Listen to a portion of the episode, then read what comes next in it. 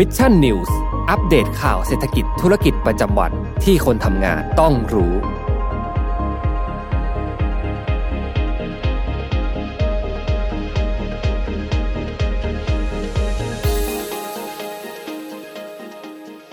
สวัสดีครับ ยินดีต้อนรับเข้าสู่รายการ Mission News Live นะครับ ประจำวันพุธที่ 2 กุมภาพันธ์ 2565 นะครับ อยู่กับผมแจ็คทีลาติกเช่นเคยนะครับ สวัสดีทุกท่านกันด้วยนะครับ6โมงตรงแบบนี้นะครับ มารับชมรับฟังข่าวสารสำหรับคนทำงานกันนะครับ ก็ใครที่เข้ามาแล้วนะครับ ก็อย่าลืมนะครับกดไลค์กดแชร์ เพื่อเป็นกำลังใจให้กับผม ทีมงาน Mission to the Moon แล้วก็สมมูลกันด้วยนะครับ หรือว่าใครที่เข้ามาแล้ว อยากจะเข้ามาร่วมพูดคุยกับประเด็นประจำวันนี้นะครับ ก็สามารถที่จะคอมเมนต์เข้ามาพูดคุยกันได้นะครับ ก็สวัสดีทุกท่านอีกครั้งหนึ่งนะฮะกลางสัปดาห์กันแล้วนะครับ ก็เหลือวันทำงานอีก 2วันเท่านั้นนะครับ ก่อนที่เราจะเข้าสู่ช่วงวันหยุดสุดสัปดาห์นั่นเองนะครับหลายๆท่านเนี่ยแหมก็เล็งกันไว้แล้วนะฮะบางท่านเนี่ยเงินเดือนออกวันที่ 31 เป๊ะเลยนะครับ ยังไม่ได้มีโอกาสที่จะจับจ่ายใช้สอยกันสักเท่าไหร่ในช่วงนี้นะครับ ก็เนี่ยนะฮะอ่างเปานะครับที่ได้มาเงินเดือนที่ได้มานะครับเสาร์อาทิตย์นี้ก็เชื่อว่าหลาย ๆ ท่านน่าจะมีแพลนกันแล้วนะครับอะนะฮะเวลาที่ทำงานนะครับก็เรียกร้องหาวันหยุดนะครับ เวลาที่ถึงวันหยุดนะครับ ก็เรียกร้องหาวันหยุดเพิ่มเติมเช่นเดียวกันนะครับ ผมสวัสดีทุกท่านกันด้วยนะครับทักทายกันสักนิดหนึ่งนะครับสวัสดีคุณนิชานันด้วยนะครับอย่าลืมกดไลค์กดแชร์กันให้ด้วยนะครับอะนะฮะสำหรับต้นรายการแบบนี้นะครับ วันนี้ข่าวที่อยากจะมาพูดถึงก็คือเรื่องของ Evergrande นั่นเองนะฮะบริษัทอสังหาริมทรัพย์ยักษ์ใหญ่จากประเทศจีนนะครับ ที่ตอนนี้ต้องบอกก่อนว่ามีปัญหาหนี้สิน แล้วก็สร้างความกังวล ต่อระบบเศรษฐกิจ ต่อระบบการเงิน ไม่ใช่แค่ เฉพาะในประเทศจีนเท่านั้นนะครับ แต่นักลงทุนจากต่างชาติเองก็แสดงความกังวลกันออกมานะครับ ว่าปัญหาหนี้สินของ Evergrande ในประเทศจีนเนี่ยนะครับถ้าหากว่าไม่ได้รับการแก้ไขอย่างเหมาะสมเนี่ยก็อาจจะส่งผลทำให้เกิดวิกฤตเศรษฐกิจที่จีนได้นะครับ แล้วก็อาจจะลุกลามบานปลายกลายเป็นวิกฤตเศรษฐกิจของโลกเลยก็ว่าได้นะครับ เพราะว่าตอนนี้ต้องอย่าลืมว่าเศรษฐกิจโลกเอง ก็กำลัง ประสบพบเจอกับเรื่องของโควิด -19 ในปัจจุบันอยู่ด้วยนะฮะเรื่องของเงินเฟ้อ เรื่องของ supply chain disruption ต่างๆนะถ้าหากว่าอาภาคอสังหาในจีนล้มอีกเนี่ยนะครับอ่ายังไม่ต้องไปพูดไปถึงภาคอสังหาภาพใหญ่นะฮะแค่ Evergrande เนี่ยที่เป็นบริษัทอสังหายักษ์ใหญ่รายที่ใหญ่ที่สุดในจีนล้มลงเนี่ยนะครับก็ต้องบอกก่อนว่าน่าจะสร้าง Impact สร้างผลกระทบที่เห็นเด่นชัดอย่างแน่นอนนะครับเดี๋ยวเรามาพูดคุยกันในข่าวแรกนะเผื่อใครที่ ต้องรื้อฟื้นความทรงจำสักนิดหนึ่งนะครับว่า Evergrande เนี่ยเกิดปัญหาอะไรเกิดขึ้นนะครับ วันนี้ฟังกันฟังกันเพลินๆนะครับสำหรับข่าวสารในวันนี้เนี่ยนะฮะก็อาจจะไม่ได้มีข่าวสารที่เดือด breaking news อัปเดตกันที่แบบว่าร้อนๆกันสักเท่าไหร่นะครับผมเดี๋ยวผมหยิบยกเอาเรื่องนี้มาเล่าให้ฟังในวันนี้นะครับผมสำหรับ ใครนะครับอย่าลืมนะวันศุกร์นี้นะครับเรามีนัดกันนะครับเป็นแฟน Mission Daily Report นะครับวันนี้เรามี Mission Daily Report on Stage Live อ่า Special Live นะครับวันศุกร์ที่ 4 กุมภาพันธ์นี้นะครับเวลา 7นาฬิกานะครับถึง 8นาฬิกานะครับก็มาพบกับ reporter นะครับทุกๆท่านเลยนะฮะรวมถึงบอสพี่แท็บของเราด้วยนะครับแล้วก็ผมเองด้วยนะฮะเดี๋ยวเราจะมาร่วมเล่นเกมนะครับมีกิจกรรมกันนะครับก็คือเป็น Special Live ที่มาแทนกิจกรรม fan meet ที่เรามีความจำเป็นจะต้อง ย้ายวันออกมาหลังจากที่ในช่วงนั้นก็คือมีความกังวลของเรื่องสถานการณ์โควิด -19 นั่นเองนะฮะก็เจอกันได้นะครับวันศุกร์นี้นะมีทั้งเรื่องของโฟนอินแล้วก็มีกิจกรรมมีรางวัลต่างๆ มากมายเลยนะครับ ก็เรียนเชิญทุกๆท่านนะฮะก็มาให้พวกเราได้เจอกันคลายเหงากันสักนิดหนึ่งนะครับ ก่อนที่เราจะเจอกันจริง ๆ ในช่วงเดือนมีนาคมนั่นเองนะครับ ก็ต้อนรับเดือนกุมภาพันธ์ด้วยกิจกรรมดีๆนะครับจากทีมข่าว Mission to the Moon นะครับ Mission Daily Report on Stage Special Life นั่นเองนะครับ แล้วก็ใครที่นะครับยังสามารถสนับสนุนพวกเรานะครับผ่านการสนับสนุนพวกเราผ่านเพจ Membership ของ YouTube ได้นะครับ ก็อย่าลืมนะใครที่สนใจเรื่องของสมมูลแบชนะครับสมมูลอิโมจิไอคอนนะครับ17 รูปแบบใครใช้ YouTube เป็นประจำเนี่ยนะครับลองจับจองเอาไปใช้กันดูนะครับ ขอบพระคุณทุกท่านมาก ๆ ถ้าหากว่ากดสนับสนุนกันมาแล้วนะครับผมอะนะครับทีนี้เรามาพูดคุยกันในข่าวประจำวันนี้กันสักนิดหนึ่งนะฮะหลังจากที่ ในช่วงนี้เนี่ยนะครับเศรษฐกิจโลกในตอนนี้นะครับ ก็ประสบพบเจอกับ struggle กับปัญหาหลาย ๆ อย่างมาก ๆ เลยโดยเฉพาะอย่างยิ่งในเรื่องของเงินเฟ้อใช่ไหมครับสหรัฐเองนะครับ ก็คาดการณ์กันไว้ว่าในเดือนมีนาคมจะมีการปรับเพิ่มอัตราดอกเบี้ยนโยบายของทางด้านของธนาคารกลางสหรัฐนะครับ ซึ่งแน่นอนจะส่งผลกระทบต่อภาคการลงทุนภาคการเงินอย่างแน่นอนนะครับโควิด -19 นะครับถามว่า ทิศทางเอาลุกในปี 2022 เนี่ยก็ดูแล้วโอมิครอนนะครับเจ็บป่วยไม่มากนะครับ รักษาง่ายหายเร็ว ดูแล้วปลายปีน่าจะเป็นอนาคตที่สดใสสำหรับเศรษฐกิจโลก แล้วก็ภาพรวมของเศรษฐกิจของโลกนะฮะแต่ว่าต้นปีแบบนี้นะครับ ก็ต้องยอมรับแหละว่ามันกำหนดในช่วงของการฟื้นตัว เพราะฉะนั้นแล้วมันก็ยังลำบากยากเย็นกันอยู่ในช่วงต้นปีแบบนี้นะครับทีนี้เนี่ยนะครับที่สหรัฐเองมีเรื่องของเฟด การปรับเพิ่มอัตราดอกเบี้ยนโยบายใช่ไหมฮะแต่ว่าเรามาดูกันที่จีนกันบ้างนะครับ ที่จีนเนี่ยตอนนี้สิ่งที่น่าจะพูดถึงกันเป็นอย่างมากเลย ก็คือเรื่องของปัญหาหนี้สินของบริษัทอสังหาริมทรัพย์ยักษ์ใหญ่อย่างเอเวอร์แกรนนั่นเองนะครับที่ในปีที่แล้วเนี่ยเราก็ได้เห็นแล้วนะครับว่ามันมีปัญหาเกิดขึ้นต่างๆ มากมายนะครับ คือต้องบอกอย่างนี้ก่อนว่าที่มาก่อนแล้วกันนะครับ ที่มาเลยก็คือว่า ต้องทำความเข้าใจอย่างนี้นะครับ ว่าเศรษฐกิจจีนเนี่ย ในช่วง 10 กว่าปีให้หลังมานี้เนี่ยนะครับเติบโตได้อย่างรวดเร็ว ก็อาศัยการพึ่งพาภาคอุตสาหกรรม อสังหาริมทรัพย์นะครับ ทีนี้เศรษฐกิจจีนเติบโตกันขึ้นมาอย่างรวดเร็วนะครับ อาศัยภาคอสังหาริมทรัพย์นี่แหละที่เป็นตัวที่ทำให้เป็นเหมือน economy boost นะครับตัวเร่งนะครับอัตราการเติบโตของเศรษฐกิจมาโดยตลอดนะครับ เป็นเรือธงเลยก็ว่าได้เป็นภาคอุตสาหกรรมเรือธงในการเติบโตทางเศรษฐกิจของจีนนะครับ แต่ว่าทีนี้เนี่ยเมื่อประมาณปี 2020 เนี่ยนะครับ สีจิ้นผิงเองนะครับ หรือว่าภาครัฐของจีนเองเนี่ยถ้าหากว่าเราลองมองใกล้ๆ มองเข้าไปลึกๆ ถึงตัวเลขที่มาจากการเติบโตทางเศรษฐกิจของจีนในตลอดระยะเวลา 10 ปีที่ผ่านมาเนี่ยหนึ่งเลยก็คืออย่างที่ผมบอกไปว่ามันขับเคลื่อนอยู่บนภาคอสังหาริมทรัพย์นะครับ แต่สิ่งหนึ่งเลยก็ต้องอย่าลืมว่าภาคอสังหาริมทรัพย์เนี่ยเป็นภาคอุตสาหกรรมที่ใช้หนี้นะครับมีหนี้ก่อนหนี้สิน ค่อนข้างเยอะนะครับในการที่จะลงทุนโปรเจกต์โปรเจกต์หนึ่งนะครับอ่าลองนึกภาพดูว่า เราจะสร้างคอนโดขึ้นมาสักหนึ่งหลังนะครับลองขับผ่านเนี่ยถนนเนี่ยลองคิดดูนะครับว่าคอนโดสักหนึ่งโครงการเนี่ยนะครับกว่ามันจะขึ้นมาเป็นตึกแบบนี้ได้เนี่ยนะครับมันต้องใช้ต้นทุนเท่าไหร่เป็นพันพันล้านเป็นหมื่นหมื่นล้านแน่นอนถูกต้องไหมฮะซึ่งแน่นอนว่าบริษัทอสังหาเองเนี่ยเขาไม่ได้มีกระแสเงินสดที่มันเพียงพอขนาดที่จะไปลงทุนสร้างโครงการต่างๆ เหล่านี้นะครับหรือถ้ามีพอเนี่ยมันก็อาจจะสร้างได้เพียงแค่ 2 หรือ 3 โครงการนะครับเพราะฉะนั้นแล้วบริษัทที่เป็นบริษัทยักษ์ใหญ่แบบเออว่าแกรนแบบนี้นะครับหรือว่าบริษัทอสังหาที่เป็นขนาดที่มีขนาดใหญ่ๆเนี่ยนะครับเขาก็จะใช้ในเรื่องของการกู้หนี้ยืมสินนะครับ เป็นสายพานของเขานะครับ ก็คือว่า พอจะมีการพัฒนาโครงการใหม่ปุ๊บก็จะมีการไปกู้หนี้ยืมสินกันมานะครับ เพื่อที่จะก่อสร้างโครงการนั้นให้เกิดอออกมาเป็นรูปเป็นรูปเป็นร่าง แล้วก็เพื่อที่จะทำการขายต่อไปนั่นเองนะครับ ทีนี้เนี่ยนะครับพอภาคอุตสาหภาคอสังหาริมทรัพย์มันเติบโตมากๆเนี่ยนะครับสิ่งที่มันเติบโตตามมาด้วยก็คือ debt ต่อ GDP นะครับ debt ต่อ GDP ก็คือว่าหนี้สินของประเทศเนี่ยนะครับมันก็ปรับตัวเพิ่มสูงขึ้นเรื่อยๆเรื่อยๆเรื่อยๆตามภาคอสังหาริมทรัพย์ที่เติบโตมากๆนะครับทีนี้สิ่งที่เกิดขึ้นเลยก็คือว่ารัฐบาลจีนนะครับของสีจิ้นผิงเมื่อปีที่แล้วเนี่ยนะครับก็ได้มีการออกมาประกาศมาตรการ ควบคุมหนี้สินนะครับ ที่รัฐบาลจีนเองเนี่ยต้องการที่จะเข้ามากำกับดูแลเรื่องของหนี้สิน ในภาคอุตสาหกรรมอสังหาริมทรัพย์อย่างใกล้ชิดมากขึ้น ก็เลยมีสิ่งที่เรียกว่า tree red line ออกมานะครับ เป็นมาตรการ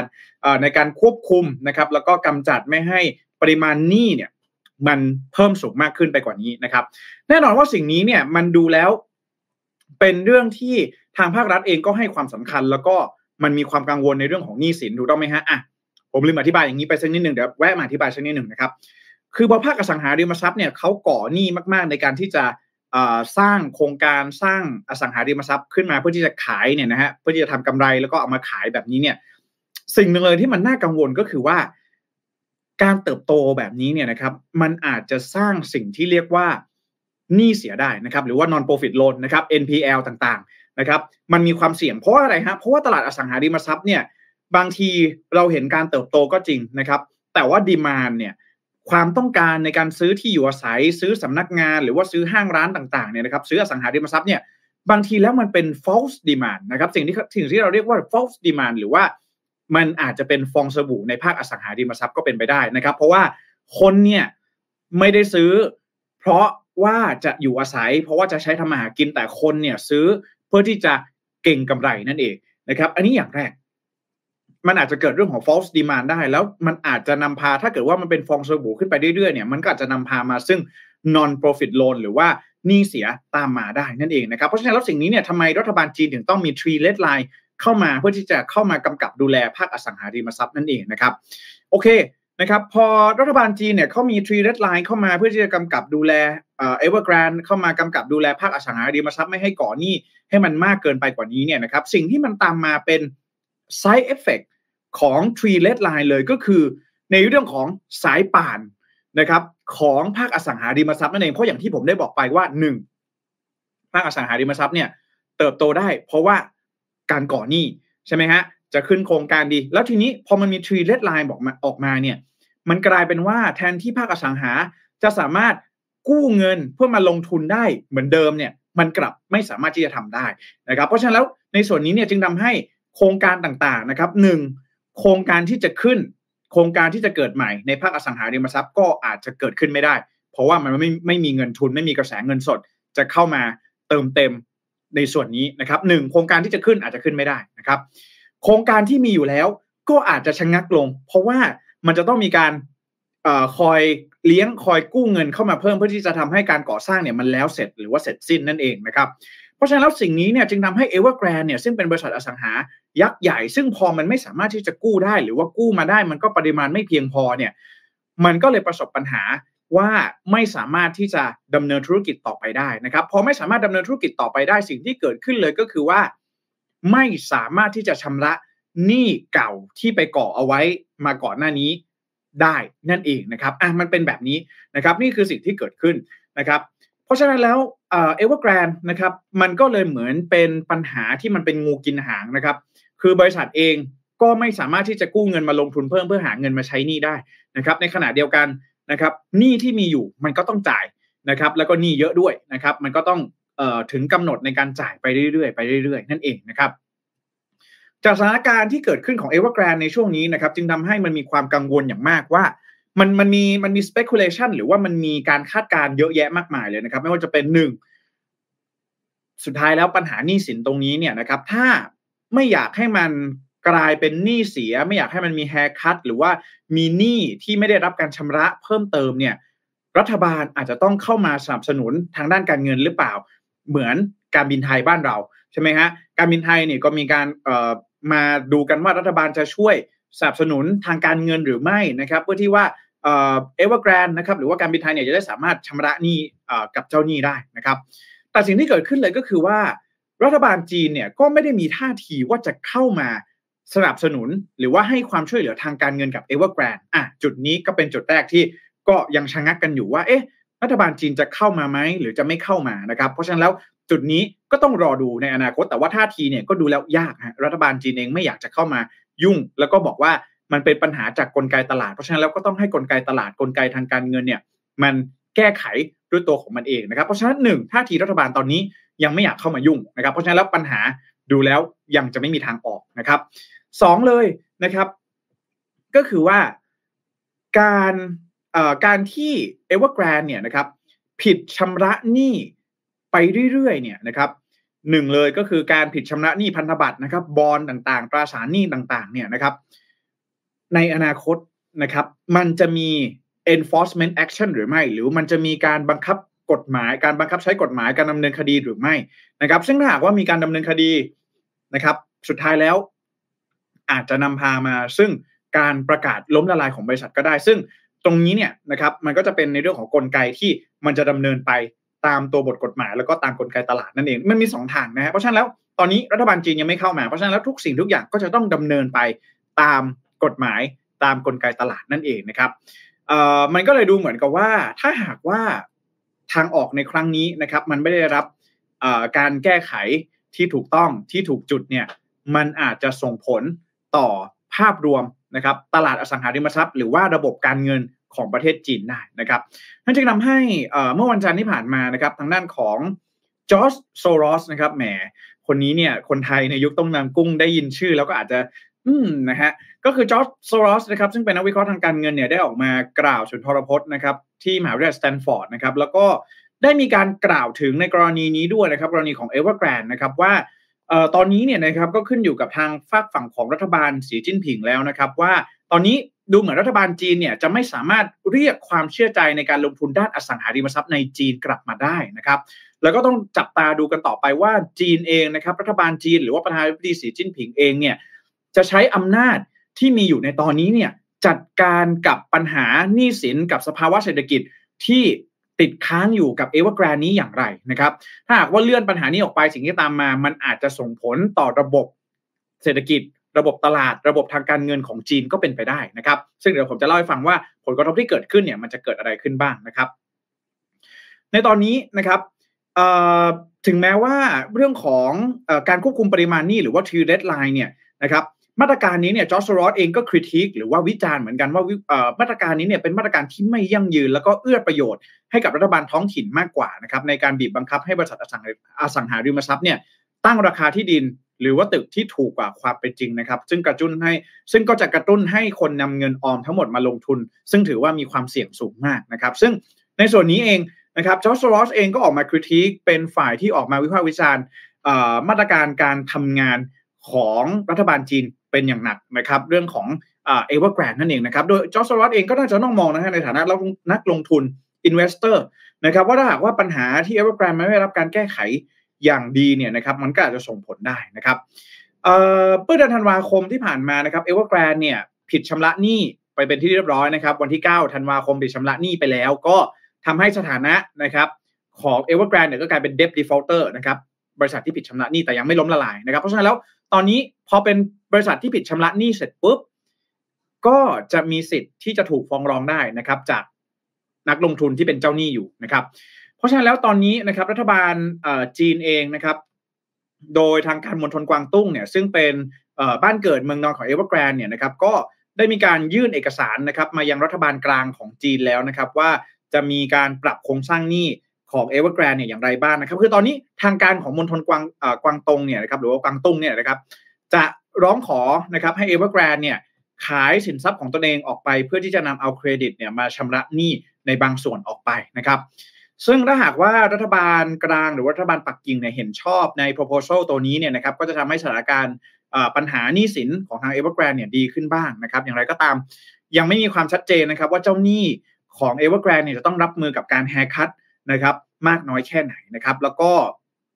ล่าสุดเนี่ยทาง Evergrande เองก็บอกว่าอยู่ในช่วงของการจัดทำแผนปรับโครงสร้างหนี้นะครับ โดยคาดการณ์ว่าใช้ระยะเวลาประมาณ 6 เดือนจึงจะแล้วเสร็จนะครับ ก็ยังไม่ชัดเจนนะครับ รัฐบาลเนี่ยตอนนี้อาจจะเข้ามาเทคคอนโทรลหรือเข้ามากำกับดูแลเข้ามาบริหารหนี้สินโดยตรง แต่อาจจะยังไม่ให้เงินนะครับ เพราะว่ามันก็จะกลายเป็นว่าถ้าหากว่าบริษัทในอนาคตเนี่ยมีบริษัทอะไรล้มอีก รัฐบาลก็อาจจะต้องสนับสนุนทางด้านการเงินอีกหรือเปล่านะครับ ก็ตอนนี้ทางการนะครับมณฑลกวางตุ้งนะครับ ก็เข้าไปนะครับกำกับดูแลในเรื่องของการบริหารจัดการหนี้ของ Evergrande อย่างใกล้ชิดมากยิ่งขึ้นนะครับขณะที่ ล่าสุดนะครับ ผลกระทบที่ตามมาแล้วกันนะครับ ถ้าหากว่าเรามองว่าโอเคตอนนี้เนี่ย ทุกอย่างยังอยู่ในกระบวนการนะครับ ทางออกที่กำลังจะพูดคุยกันอยู่นะครับ ก็ต้องดูว่ารัฐบาลจีนนะครับ จะสามารถขายสินทรัพย์ของเอเวอร์แกรนออกไปเนี่ยแล้วก็สามารถชำระหนี้ได้ตามที่มันครบกำหนดแล้วหรือเปล่านะครับ ก็ต้องรอดูกันต่อไป แต่ว่า สิ่งหนึ่งเลยนะครับสิ่งที่เราเห็นได้ชัดก็คือว่าผลกระทบที่จะเกิดขึ้นถ้าหากว่าเอเวอร์แกรนล้มละลายขึ้นมา มันจะคืออะไรนะครับ อย่างแรกนะครับสำนักสำนักข่าว The New York Times นะครับรายงานว่าธนาคารกลางจีนเนี่ยได้มีการออกมาตรการ เพื่อที่จะป้องกันผลกระทบทางการเงินที่จะเกิดจากปัญหาหนี้สินของเอเวอร์แกรนมาแล้วนะครับ คือในเบื้องต้นเนี่ยมีมาตรการออกมานะครับ เพื่อที่จะป้องกันผลกระทบให้ได้มากที่สุดนะครับ แต่ว่าอย่างไรก็ตามเนี่ย ในความเป็นจริงอาจจะทำได้ยากนะครับ เพราะว่าในภาคส่วนอื่น ๆ ที่ไม่ใช่สถาบันการเงิน อย่างเช่น นักลงทุนนะครับนักลงทุนก็คือเจ้าหนี้ต่างๆเนี่ยนะครับ หรือผู้บริโภคนะครับในตลาดอสังหาริมทรัพย์เองจะได้รับผลกระทบอย่างแน่นอนนะครับ โดยเฉพาะอย่างยิ่งเรื่องของความมั่นใจของผู้บริโภค แล้วก็นักลงทุนต่อตลาดอสังหาริมทรัพย์ของจีน และอาจจะส่งผลให้บรรยากาศการลงทุนจากต่างชาติเนี่ยซบเซาลงไปนะครับ คุณเฉินจือ เฉินจืออู่นะครับซึ่งเป็นศาสตราจารย์ทางด้านการเงินจากมหาวิทยาลัยฮ่องกงนะครับบอกว่าส่วนหนึ่งเลยนะครับ ถ้าหากว่า Evergrande ล้มขึ้นมาจริง ๆ เนี่ยสิ่งที่จะตามมาเลยก็คือเรื่องของเครดิตครันช์ก็คือว่าในอนาคตเนี่ยการขอสินเชื่อนะครับเครดิตของบริษัทอสังหาจากจีนเนี่ยมันจะแย่มันจะแย่ลงมากๆนะครับ เพราะว่าสุดท้ายแล้วรัฐบาลไม่ได้เข้ามาช่วย ปล่อยให้ล้มละลายนะครับจะต้องมีหนี้บางส่วนที่ถูก haircut ออกไปนะครับ เจ้าหนี้อาจจะไม่ได้เงินคืน ครบ 100%ตามที่เราลงทุนเอาไว้นะครับ ขาดทุนด้วยซ้ำนะครับ เพราะฉะนั้นแล้วในอนาคตเนี่ยการให้เครดิตแก่บริษัทอสังหาริมทรัพย์อาจจะทำได้ยากขึ้นนะครับซึ่งพอมันทำได้ยากขึ้นเนี่ยมันจะเป็นเหมือน domino effect นะครับก็คืออย่างแรกนะครับ สิ่งที่เกิดขึ้นเลยก็คือหนึ่งนะครับถ้าหากว่าเป็นเรื่องของอผู้บริโภคก่อนนะครับหนึ่งผู้บริโภคเนี่ยนะครับก็จะเห็นได้ชัดว่า ผลกระทบที่ตามมาเนี่ย โครงการไม่เสร็จต่างๆนะครับ อาจจะต้องอมีการเรียกเงินคืนนะครับ จากทางบริษัทอสังหาริมทรัพย์ก็อาจจะไม่ได้เงินคืนนะครับ ซึ่งมันก็อาจจะส่งผลต่อปัญหาทางด้านสังคมด้วย เพราะว่าบางคนเนี่ยนะครับก็ต้องใช้รายได้ของตัวเองในการที่จะมาซื้ออสังหาริมทรัพย์ต่างๆถูกต้องไหมฮะก็บุคคลคนนั้นก็จะกลายเป็นบุคคลที่มีหนี้สินต่อไปนะครับ เพราะฉะนั้นแล้วในส่วนนี้ก็เป็นอีกเรื่องหนึ่งที่น่ากังวลนะครับ อีกอย่างหนึ่งเลยก็คือว่า ระบบทางการเงินเนี่ยนะครับ มันจะเลวร้ายไปหมดเลยนะครับ ก็คือว่าหนึ่งนะครับ supply chain นะครับsupply chain เนี่ยไม่ว่าจะเป็นในเรื่องของอความต้องการในอุปกรณ์การก่อสร้างต่างๆเนี่ยมันก็จะลดน้อยลงนะครับ เพราะว่าเครดิตที่ปล่อยให้บริษัทอสังหามันน้อยลงนะครับ production ต่างๆ การขึ้นโครงการใหม่ๆ มันก็น้อยลงตามไปด้วยทำให้ความต้องการต่ออุปกรณ์ก่อสร้างส่วนอื่นๆนะครับแร่เหล็ก ปูนซีเมนต์ต่างๆเนี่ยมันก็จะซบเซาตามมาไปด้วยนะครับขณะเดียวกันนะครับ construction worker นะครับคนที่เป็นแรงงานก่อสร้างคนที่เป็น home buyer ต่างๆ พวกนี้ก็อาจจะส่งผลให้ตกงานก็ได้นะครับ หรือว่ารายได้ลดลงนะครับ หรือว่าคนที่ซื้อไปแล้วก็โครงการสร้างไม่เสร็จก็อาจจะกลายเป็นหนี้เสียตามมาก็ได้นะครับ เพราะฉะนั้นแล้วสิ่งนี้เนี่ยมันจะเป็นเหมือนกับ domino effect นะครับที่จะเกิดขึ้น ถ้าหากว่าเอเวอร์แกรนเนี่ยนะครับ ล้มละลายขึ้นมาจริง ๆ เพราะฉะนั้นแล้วสิ่งนี้เนี่ยจึงเป็นอีกสิ่งหนึ่งเลยนะครับ ที่มีความน่ากลัวมากๆนะครับ แล้วก็มีการคาดการณ์เอาไว้หลากหลายแง่มุมมาก ๆนะครับ โดยทางด้านของนี่ต้องบอกเลยนะครับ ว่าถ้าหากว่าเอเวอร์แกรนจริง ๆ เนี่ยนะครับ ล้มจริง ๆ เนี่ยนะครับ ก็อาจจะทำให้เศรษฐกิจนะครับของจีนนะครับ อาจจะปรับตัว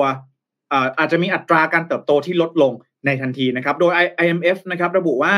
ถ้าหากว่าเอเวอร์แกรนล้มละลายจริงนะครับ จะส่งผลให้ GDP นะครับ อัตราการเติบโตของ GDP ลดลงนะครับถึง 4.8%ในปีนี้นะครับ ซึ่งนี่เองก็เป็นอีกเรื่องหนึ่งที่ต้องน่าจับตามองสำหรับเศรษฐกิจจีนนะฮะ ใครที่จะลงทุนในจีนเนี่ย ตอนนี้ก็มีปัจจัยเรื่องของเอเวอร์แกรนนี่แหละ ที่จะต้องมาดูกันนะครับ แล้วก็ไม่ใช่เรื่องของปัจจัยของเอเวอร์แกรนอย่างเดียวนะฮะ ก็ต้องอย่าลืมว่าจีนเองก็มีเรื่องของมาตรการการควบคุมโควิดใช่ไหมฮะ zero COVID ที่ส่งผลต่อ supply chain นะครับ ตัดขาดจากโลกภายนอกมากขึ้น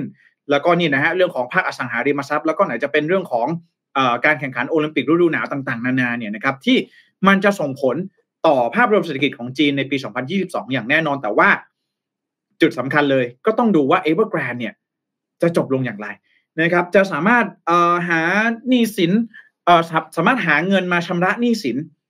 งวดถัดๆไปเนี่ยได้หรือไม่นะครับ แล้วก็ นักลงทุนเองนะครับ มันคือปัญหานี้มันจะคลี่คลี่คลายยังไงเนี่ยอันนี้ก็น่าสนใจเหมือนกันนะครับ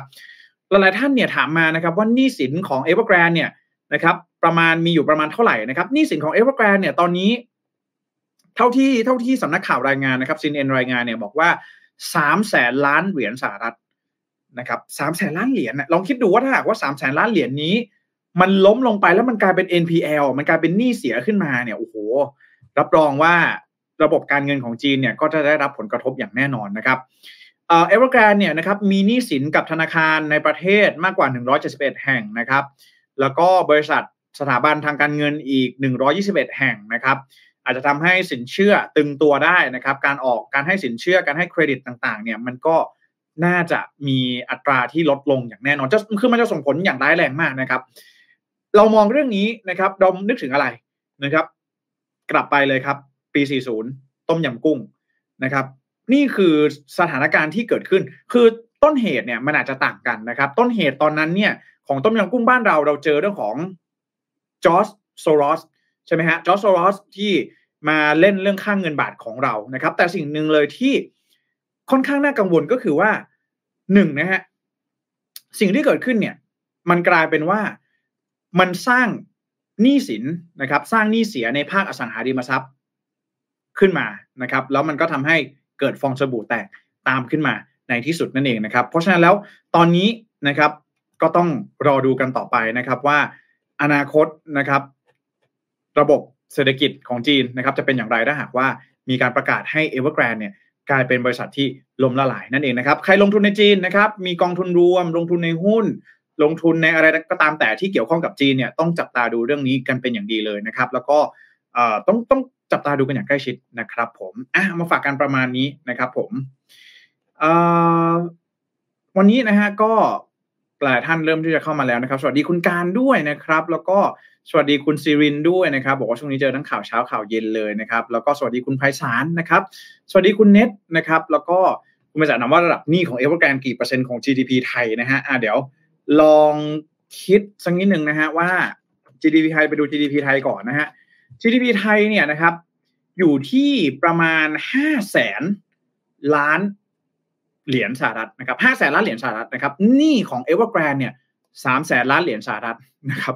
เอ่อสามในห้าอ่าพูดกันง่ายๆแบบนี้แล้วกันนะคิดกันแบบเร็วๆนะครับสามในห้าของ GDP ไทยนะครับ ก็อันนี้เราเข้าใจได้แหละนะครับจริงๆแล้วไทยเนี่ยถ้าเทียบกันจริง ๆ ก็เป็นเศรษฐกิจที่ระบบเศรษฐกิจที่มันไม่มันไม่ได้ใหญ่ขนาดนั้นมันไม่ได้ใหญ่มากนะครับ ก็อันนี้ก็ เปรียบเทียบให้เห็นภาพชัดๆแล้วกันนะครับ ว่าขนาดของหนี้สินเนี่ยใหญ่มากๆนะครับผมรัฐบาลไม่เอะใจก่อนหน้านี้เลยเหรอ ก่อนที่ปัญหาจะมาถึงจุดนี้นะครับอันนี้ผมก็ไม่แน่ใจเหมือนกันว่าการออกนโยบาย three red line ขึ้นมาเนี่ย รัฐบาลของสีจิ้นผิงเองอาจจะมองว่ามันไม่มีทางไปแล้วหรือเปล่า เข้าใจไหมฮะ จะเอาอะไรไปห้ามไม่ให้ภาคอสังหาเนี่ยก่อหนี้เพิ่ม มันก็ต้องออกกฎแบบนี้มานะครับ แล้วก็ต้องยอมรับว่าการออกกฎแบบนี้มาเนี่ย มันจะส่งผลต่อ การดำเนินงานการดำเนินธุรกิจมันคือมันต้องมีผลกระทบตามมาอยู่แล้วแน่นอนผมผมคิดว่า อันนี้น่าจะเป็นสิ่งที่เขามองเอาไว้อยู่แล้วนะครับ มองเอาไว้อยู่แล้ว แล้วก็เชื่อว่าไม่แน่ใจเหมือนกันว่าภาครัฐของจีนเองเนี่ยมีมาตรการได้รองรับเอาไว้แล้วหรือเปล่านะครับ ว่าจะมีการรองรับปัญหานี้อย่างไรได้บ้างนะครับ ผมอะอืมคุณนัทนายนะครับ บอกว่ามูลค่าหนี้เอเวอร์แกรนเป็นกี่เปอร์เซ็นต์ของทรัพย์สินนายพลไทยครับนี่อันนี้ no comment ละกันนะครับ ผม คิดถึงคดีไทยเมื่อสักห้าปีก่อน ครับ บริษัทอสังหาที่เป็นที่เจ้าของติดคดีเรื่องการเมืองหรือฟอกเงินนี่แหละคนที่จ่ายเงินดาวน์คอนโดก็ซวยโดนลอยเปิดไม่ได้เงินคืนนะประมาณนั้นนะฮะเจ้าของเจออายัดทรัพย์นะครับ คดีจำนำข้าวนะครับ แต่ลูกบ้านซวยไม่ได้เงินคืน ไม่ได้คอนโดจนป่านนี้นะครับอ่านะฮะแล้วก็คุณแมตตี้บอกว่าเฟซไม่แจ้งเตือนนะฮะอันนี้ไม่แน่ใจเหมือนกันนะครับ ต้องลองดูเดี๋ยวผมลองดูเรื่อง setting ให้อีกทีหนึ่งนะครับขอบคุณมากๆเลยนะครับ เอ่อคุณการถามว่าเอเวอร์แกรนเนี่ยมีสินทรัพย์เท่าไหร่เนาะน่าจะเป็นสินทรัพย์นะครับ เดี๋ยวลองดูนะฮะคือท่านี่สองแสนนะครับนี่สองนี่นี่เออนี่สามแสนล้านเหรียญสหรัฐนะครับเอเอเวอร์แกรนเนี่ยนะครับข้อมูลล่าสุดจาก Statista เนี่ยนะครับระบุว่ามีอยู่ประมาณเอ่อสองล้านล้านหยวนนะครับสองล้านล้านหยวน ถ้าเปลี่ยนเป็น USD นะครับ ก็จะอยู่ที่ประมาณสามล้านล้านเหรียญสหรัฐนะครับ อันนี้เป็นทรัพย์สินของทาง Evergrande นะครับในตอนนี้ครับปีสี่ศูนย์นึกถึงอาคารที่สร้างค้างไว้ตรงสาทรนะครับกลายอยู่ตรงข้ามก็อีกส่วนหนึ่งกลายเป็นโรงแรมเลอบัวนะครับ อีกตึกหนึ่งยังร้างอยู่ใช่ไหมก็ปัญหานี้เนี่ยมันจะเป็นปัญหาเดียวนะครับกับช่วงของต้มยำกุ้งนะครับ แต่ว่าที่จีนเนี่ยก็จะแตกต่างไปเพราะว่าเป็นของ Evergrande เจ้าเดียวแต่ว่า Evergrande เนี่ยมันดันใหญ่มาก ใหญ่มากๆนะครับ Bloomberg Quicktake เนี่ยเขาบอกว่าที่ดินที่ Evergrande develop อยู่นะครับเป็นเป็นเป็นเป็นผู้พัฒนาที่ดินอยู่เนี่ยมีขนาดเป็นหกเท่าของเกาะแมนฮัตตันนะครับเออขนาดเป็นหกเท่าของเกาะแมนฮัตตันน่ะคิดดูนะครับแล้วนี่เป็นบริษัทเดียวนะนะครับ ผมก็ต้องรอดูว่า ปัญหานี้สินก้อนนี้เนี่ยมันจะเป็นเหมือนระเบิดเวลาหรือเปล่านะครับ แต่ก็ต้องรอดูกันต่อไประมัดระวังกันด้วยนะครับในช่วงนี้เรื่องของการลงทุนนะครับก็น่าจะมีความเสี่ยงแน่นอนใครที่ลงทุนที่จีนนะครับในช่วงนี้นะครับผมมาฝากกันนะครับครับข่าวต่อมานะครับไปดูกันที่ Google กันมากนะครับ วันนี้ Alphabet นะครับซึ่งเป็นบริษัทแม่ของ Google เนี่ยได้มีการประกาศแตกพานะครับมีการแตกหุ้น 20 ต่อ1นะครับเพื่อเพิ่มสภาพคล่องนะครับแล้วก็ต้องการที่จะ ให้นักลงทุนรายย่อยเนี่ยสามารถเข้าถึงการเข้าถือหุ้นของ Alphabet ได้มากยิ่งขึ้นนั่นเองนะครับโดยในวันที่ 2 กุมภาพันธ์นะครับวันนี้นะครับก็คือทางด้าน Alphabet นะครับซึ่งเป็นบริษัทแม่ของ Google นั่นเองนะครับได้มีการออกมาประกาศนะครับว่าคณะกรรมการของบริษัทเนี่ยได้มีการอนุญาตแผนการแตกหุ้นนะครับหรือว่า split stock นะครับเป็น 20 ต่อ1นะครับเป็นที่เรียบร้อยนะครับ 20 ต่อ 1 ก็คือออหนึ่งหุ้นนะครับก็หาร 20 อ่าแบบนี้ละกันนะครับเอ่อเป็นที่เรียบร้อยนะครับหลังจากนั้นเนี่ยนะครับก็จะทำให้หุ้นเนี่ยนะครับจำนวนมากนะครับกลับคืนสู่ตลาดนะครับโดยการแตกหุ้นครั้งนี้ก็เป็นเป้าหมายเพื่อดึงดูดให้นักลงทุนรายย่อยจำนวนมากนะครับหันมาให้ความสนใจมากยิ่งขึ้นนะครับแล้วก็อาจจะมีการลงลงทุนกันมากขึ้นนะครับทางด้านของคุณรูสโพรัตนะครับซึ่งเป็นเจ้าหน้าที่ฝ่ายการเงินของอัลฟาเบตนะครับได้มีการออกมาแถลงนะครับว่าเออจริงๆ แล้วเขาได้ออกมาแถลงผลประกอบการก่อนคือช่วงนี้เนี่ยจะเป็นช่วง hearing นะครับช่วง เอ่อช่วง earning เออผมจำชื่อไม่ได้นะแต่เป็นการช่วงเอ่อประกาศ earning นะครับการออกมาประกาศว่าไตรมาสที่4เนี่ยทำรายได้เท่าไหร่อะไรของบริษัทต่างๆนะครับในช่วงนี้เนาะก็จะทำให้ทางด้านของ Alphabet นะครับซึ่งเป็นบริษัทแม่ของ Google เนี่ยก็ได้มีการออกมาแถลงผลประกอบการของบริษัทนะครับ แล้วก็ออกมาบอกพร้อมกันเลยนะครับ เรื่องของการ แตกหุ้นในครั้งนี้นะครับก็ต้องการที่จะทำให้นักลงทุนเนี่ยเข้าถึงได้ง่ายมากยิ่งขึ้นนะครับการแตกหุ้นก็คือการแบ่งหนึ่งหุ้นเนี่ยออกเป็นหลายส่วนนะครับอย่างที่บอกที่20 ต่อ 1 ก็คือ 1 หุ้นเนี่ยหาร 20นะครับแล้วก็สมมติว่าเรามี 100 หุ้นนะครับถ้าหากว่าแบ่งเป็น20ต่อ1นะครับก็เอา 100เนี่ยไปคูณ 20นะครับเราก็จะถืออยู่ประมาณ2,000หุ้น นะครับผมน่าจะทำให้สภาพคล่องของบริษัทเนี่ยมันเพิ่มสูงมากขึ้นนะครับ มันจะทำให้พอหุ้นจำนวนมากขึ้น ราคาน้อยลงนะครับ จะมีความต้องการมากขึ้นนะครับ ก็บริษัทที่เป็นบริษัทอยู่ในตลาดหลักทรัพย์เนี่ยก็จะใช้หลักการนี้แหละนะครับมาการเป็นเป็นการดึงดูดให้นักลงทุนเนี่ยเข้ามาลงทุนมากยิ่งขึ้นนั่นเองนะครับ การแตกหุ้นในครั้งนี้นะครับ ก็แน่นอนอย่างที่ผมได้บอกไปเนาะก็หนึ่งหุ้นเนี่ย คิดง่ายๆ ก็คือจะมีหุ้นเพิ่มเนี่ยสิหุ้นอะไรแบบนี้นะครับ แล้วก็เมื่อรวมกันก็จะเป็น 20 หุ้นนะครับ การแตกหุ้นในครั้งนี้นะครับ เป็นการแตกหุ้น 3 คลาสนะครับ หุ้นคลาส A ของ Alphabet ก็คือ Google นั่นเองนะครับ ก็จะมีมูลค่าเหลืออยู่ที่ประมาณ 138 เหรียญสหรัฐนะครับ อ้างอิงจากราคาถ้าหากว่าเทียบกันกับราคาเมื่อวันที่1เนี่ยคือวันที่1เนี่ยอยู่ที่ 2007นะครับ วันที่ 1 อยู่ที่ 2007นี่นะฮะ อันนี้วันที่1นะครับ พอปรับเอ่อพอมีการแตกพาแล้วเนี่ยนะครับก็จะเหลืออยู่ที่หนึ่งร้อยสามสิบแปดเหรียญสหรัฐโอ้โหราคานี่น่าเข้ามากเลยนะฮะเออนะฮะราคาเนี่ยก็ปรับตัวลดลงเยอะมากยี่สิบเท่าอะเออนะครับใครที่สนใจเนี่ยนะครับมีเงินหนึ่งร้อยสามสิบแปดเหรียญสหรัฐนะครับก็สามารถเป็นเจ้าของหุ้นของ Google ได้แล้วนะครับ ก็กระบวนการการแตกหุ้นนะครับจะเริ่มตั้งแต่วันที่ 1 กรกฎาคมปีนี้นะครับแล้วก็นักลงทุนจะได้รับหุ้นครบ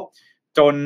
จนจะได้ครบเนี่ยนะครับในวันที่ 15 กรกฎาคมนะครับแล้วก็การซื้อขายหุ้นในราคาใหม่จะเริ่มในวันที่ 18 กรกฎาคมนั่นเองนะครับการแตกหุ้นเนี่ยนะครับจริงๆแล้วก็ไม่ค่อยได้รับความนิยมสักเท่าไหร่ในช่วงนี้นะครับแต่ว่าแน่นอนนะครับในช่วงนี้เองนะครับก็เป็นอีกหนึ่งทางเลือกนะครับสำหรับบริษัทยักษ์ใหญ่ ในการที่จะทำให้มูลค่าหุ้นของบริษัทของตนเองเนี่ยมีราคาที่จับต้องได้มากยิ่งขึ้นนั่นเองนะครับก็ทำให้ในช่วงนี้นะครับ เราก็จะได้เห็นนะครับการเนี่ยนะฮะการแตกพาที่นานๆทีเราจะได้เห็นกันนะครับ ผมวันนี้มาฝากกันก็เป็นทางด้านของ Alphabet นะครับซึ่งเป็นบริษัทแม่ของ Google นะครับใครที่ลองดูนะฮะการที่แตกพาในครั้งนี้เราต้องดูว่า พอไปถึงช่วงเดือนกรกฎาคมตามที่เขาบอกมาเนี่ยกระแสการลงทุนนะครับมันจะยังได้รับความนิยมอยู่หรือเปล่าสำหรับ Alphabet ถูกต้องไหมฮะแต่สิ่งหนึ่งเลยที่เราอย่างที่เราทราบกันดีว่าหลายๆสำนักก็บอกเองว่าเทคเนี่ยนะครับเปรียบเสมือนกับ เรือจูงนะครับของตลาดหุ้นในยุคนี้ก็ต้องรอดูนะฮะใครที่กำลังสนใจนะครับในเรื่องของการลงทุนในตลาดเทคโนโลยีนะครับลองดูนะฮะลงทุนผ่านกองทุนรวมลองลงทุนผ่านหุ้นอะไรแบบนี้นะครับ ก็วันนี้มาฝากกันสำหรับอัลฟาเบตนะครับผมนะฮะหลายท่านเริ่มที่จะคอมเมนต์เข้ามานะครับ บอกว่าชอบคุณแจ็คตอนคำนวณมากเลยนะฮะนี่ฮะจัดให้ฮะสดๆเลยครับ ตรงนี้นะครับ ไม่ได้เตรียมมาก็จัดให้เลยครับคำนวณกันให้เลยนะครับ หลักการคำนวณมูลค่าหุ้นหลังแตกพาเขาคำนวณยังไง ให้คนถือไม่อยู่ไม่โวยวายนะครับ ก็เนี่ยนะอย่างที่ผมได้บอกไปก็คือว่าสมมตินะครับ เราถืออยู่หนึ่งร้อยหุ้นนะครับ ในราคาหนึ่งร้อยบาทนะครับ ก็หนึ่งร้อยบาทเนี่ยนะครับ หลังจากนั้นเนี่ยโอ้โหถ้าคิดแบบนี้มันจะมันจะยากนะครับผมต้องเอากระดาษมานะครับ แต่พูดง่ายๆว่าลองคิดสภาพดูว่าเราเนี่ยมีหุ้นเพิ่ม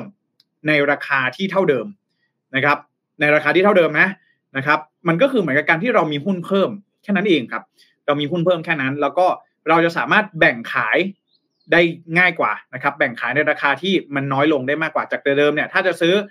ถ้าหุ้นมันเยอะเนี่ยก็ต้องซื้อในราคาที่แพงถูกต้องไหมฮะแต่ว่ามันจะทำให้เราขายได้ง่ายขึ้นในอนาคตนั่นเองนะครับ ก็อันนี้ก็เชื่อว่านักลงทุนเองก็น่าจะมองเป็นอีกหนึ่งโอกาสหนึ่ง opportunity ในการลงทุนนะครับ เช่นเดียวกันว่า เออนะครับ ถ้าหากว่าหุ้นมันเพิ่มขึ้น แบบนี้เนี่ยหุ้นที่เขาถืออยู่มันก็ขายได้ง่ายขึ้นนั่นเองนะครับ ก็เป็นสิ่งหนึ่งที่เป็นการแตกพาที่เราไม่ค่อยได้เห็นกันบ่อยๆ ก็รอดูนะครับ เดือนกรกฎาคมเดี๋ยวเดี๋ยวเรามาดูกันอีกทีหนึ่งว่าตลาดนะครับเทคสหรัฐเนี่ยจะคึกคักกันแค่ไหนนะครับ ผมอะมากันที่ข่าวสุดท้ายกันสักนิดหนึ่งนะครับวันนี้มาอัปเดตเรื่องของสถานการณ์น้ำมันรั่วที่จังหวัดระยองสักนิดหนึ่งนะครับ คือวันนี้เนี่ยทางด้านของพันตำรวจเอกกฤษณะพัฒนาเจริญนะครับ รองโฆษกสำนักงานตำรวจแห่งชาตินะครับ ได้มีการชี้แจงความคืบหน้านะครับ ว่าพนักงานสอบสวนสถานีตำรวจนะครับสถานีตำรวจภูธรมาบตาพุธนะครับ จะดำเนินการนะครับในการเชิญนะครับผู้ที่เกี่ยวข้องนะครับเข้ามาให้ปากคำนะครับกรณีของน้ำมันรั่วไหลจากทุ่นผูกเรือ หรือจุดขนถ่ายน้ำมันในทะเลนะครับ ผมเมื่อวันที่ 25 มกราคมที่ผ่านมานะครับ ก็ทางด้านของเออจริงๆ แล้วการดำเนินคดีเนี่ยนะครับเกิดขึ้นจากวันที่ 27 มกราคมที่ผ่านมานะครับ คือผู้อำนวยการสำนักงานเจ้าท่าภูมิภาคสาขาระยองเนี่ยได้มีการมอบหมายให้คุณอรพินท่วงทีนะครับเข้าร้องทุกข์ต่อพนักงานสอบสวนสพมาบตาพุธนะครับเพื่อดำเนินคดีกับกรรมการผู้จัดการบริษัท Star Petroleum Refining จำกัดมหาชนหรือ SPRC นะครับบริษัทต้นเรื่องนะครับในฐานความผิดนะครับกระทำด้วยการประการใด ๆ ให้น้ำมันเคมีพันหรือสิ่งใด ๆ ลงในแม่น้ำลำคลอง บึงอ่างเก็บน้ำหรือทะเลสาบอันเป็นทางสัญจรของประชาชน หรือประชาชนที่ใช้ประโยชน์ร่วมกันนะครับทำให้เกิดมลพิษนะครับต่อสิ่งมีชีวิตและก็สิ่งแวดล้อมนะครับตามพรบการเดินเรือในหน้าน้ำไทย แก้ไขเพิ่มเติมฉบับที่ 14 นะครับ พศ 2456 นะครับ มาตรา 119 มีโทษจำคุก 3 ปีนะครับ ปรับไม่เกิน 60,000 บาทนะครับ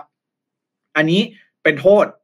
ตามพรบก่อนนะครับ ก็คือจะไปเล่นที่ตัวบุคคลนะครับ ก็คือผู้บริหารของบริษัทนะครับ ซึ่งตอนนี้เนี่ยพนักงานสอบสวนนะครับได้มีการประสานงานนะครับศูนย์พิสูจน์หลักฐานจังหวัดระยองนะครับสำนักงานเจ้าท่าภูมิภาค สาขาระยองนะครับศุลกากรมาตาพุทธแล้วก็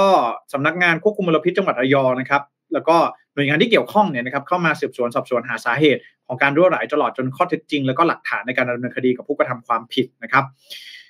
วันที่ 30นะครับได้มีการสอบสวนปากคำประชาชนที่ได้รับผลกระทบเป็นที่เรียบร้อยนะครับจำนวน 15 รายนะครับในพื้นที่อำเภอเมืองนะครับ แล้วก็ในพื้นที่อำเภอบ้านเพก4รายด้วยกันนะครับ แล้วก็วันที่ 31 มกราคมนะครับสำนักงานประมงจังหวัดระยองก็ได้มีการมอบหมายให้คุณกุลสมบัติสิริสมบัตินะครับหัวหน้ากลุ่มบริหารจัดด้านจัดการด้านประมงนะครับ เข้ามาร้องทุกข์กล่าวโทษดำเนินคดีต่อผู้กระทำความผิดตามมาตรา ตามพรกการประมงนะครับ เป็นที่เรียบร้อยนะครับ ก็พันตำรวจเอกกฤษณะนะครับก็กล่าวเพิ่มเติมว่าคดีนี้เป็นประชาชนเป็นคดีที่ให้ประชาชนประชาชนให้ความสนใจนะครับ เนื่องจากเป็นการทำความผิดที่ส่งผลกระทบต่อสิ่งแวดล้อมทรัพยากร แล้วก็เศรษฐกิจนะครับ สร้างปัญหามลพิษทางทะเล ให้แก่ระบบนิเวศนะครับ เป็นผลกระทบระยะยาว ซึ่งไม่ง่ายต่อการแก้ไขนะครับ ก็ในส่วนนี้นะครับเจ้าหน้าที่ตำรวจก็จะดำเนินการอย่างตรงไปตรงมานะครับ เพื่อที่จะดำเนินการนะครับให้ ดำเนินการนะครับดำเนินคดีกับผู้กระทำความผิดจนถึงที่สุดนั่นเองนะครับ อันนี้ส่วนนี้เนี่ยเป็นส่วนของ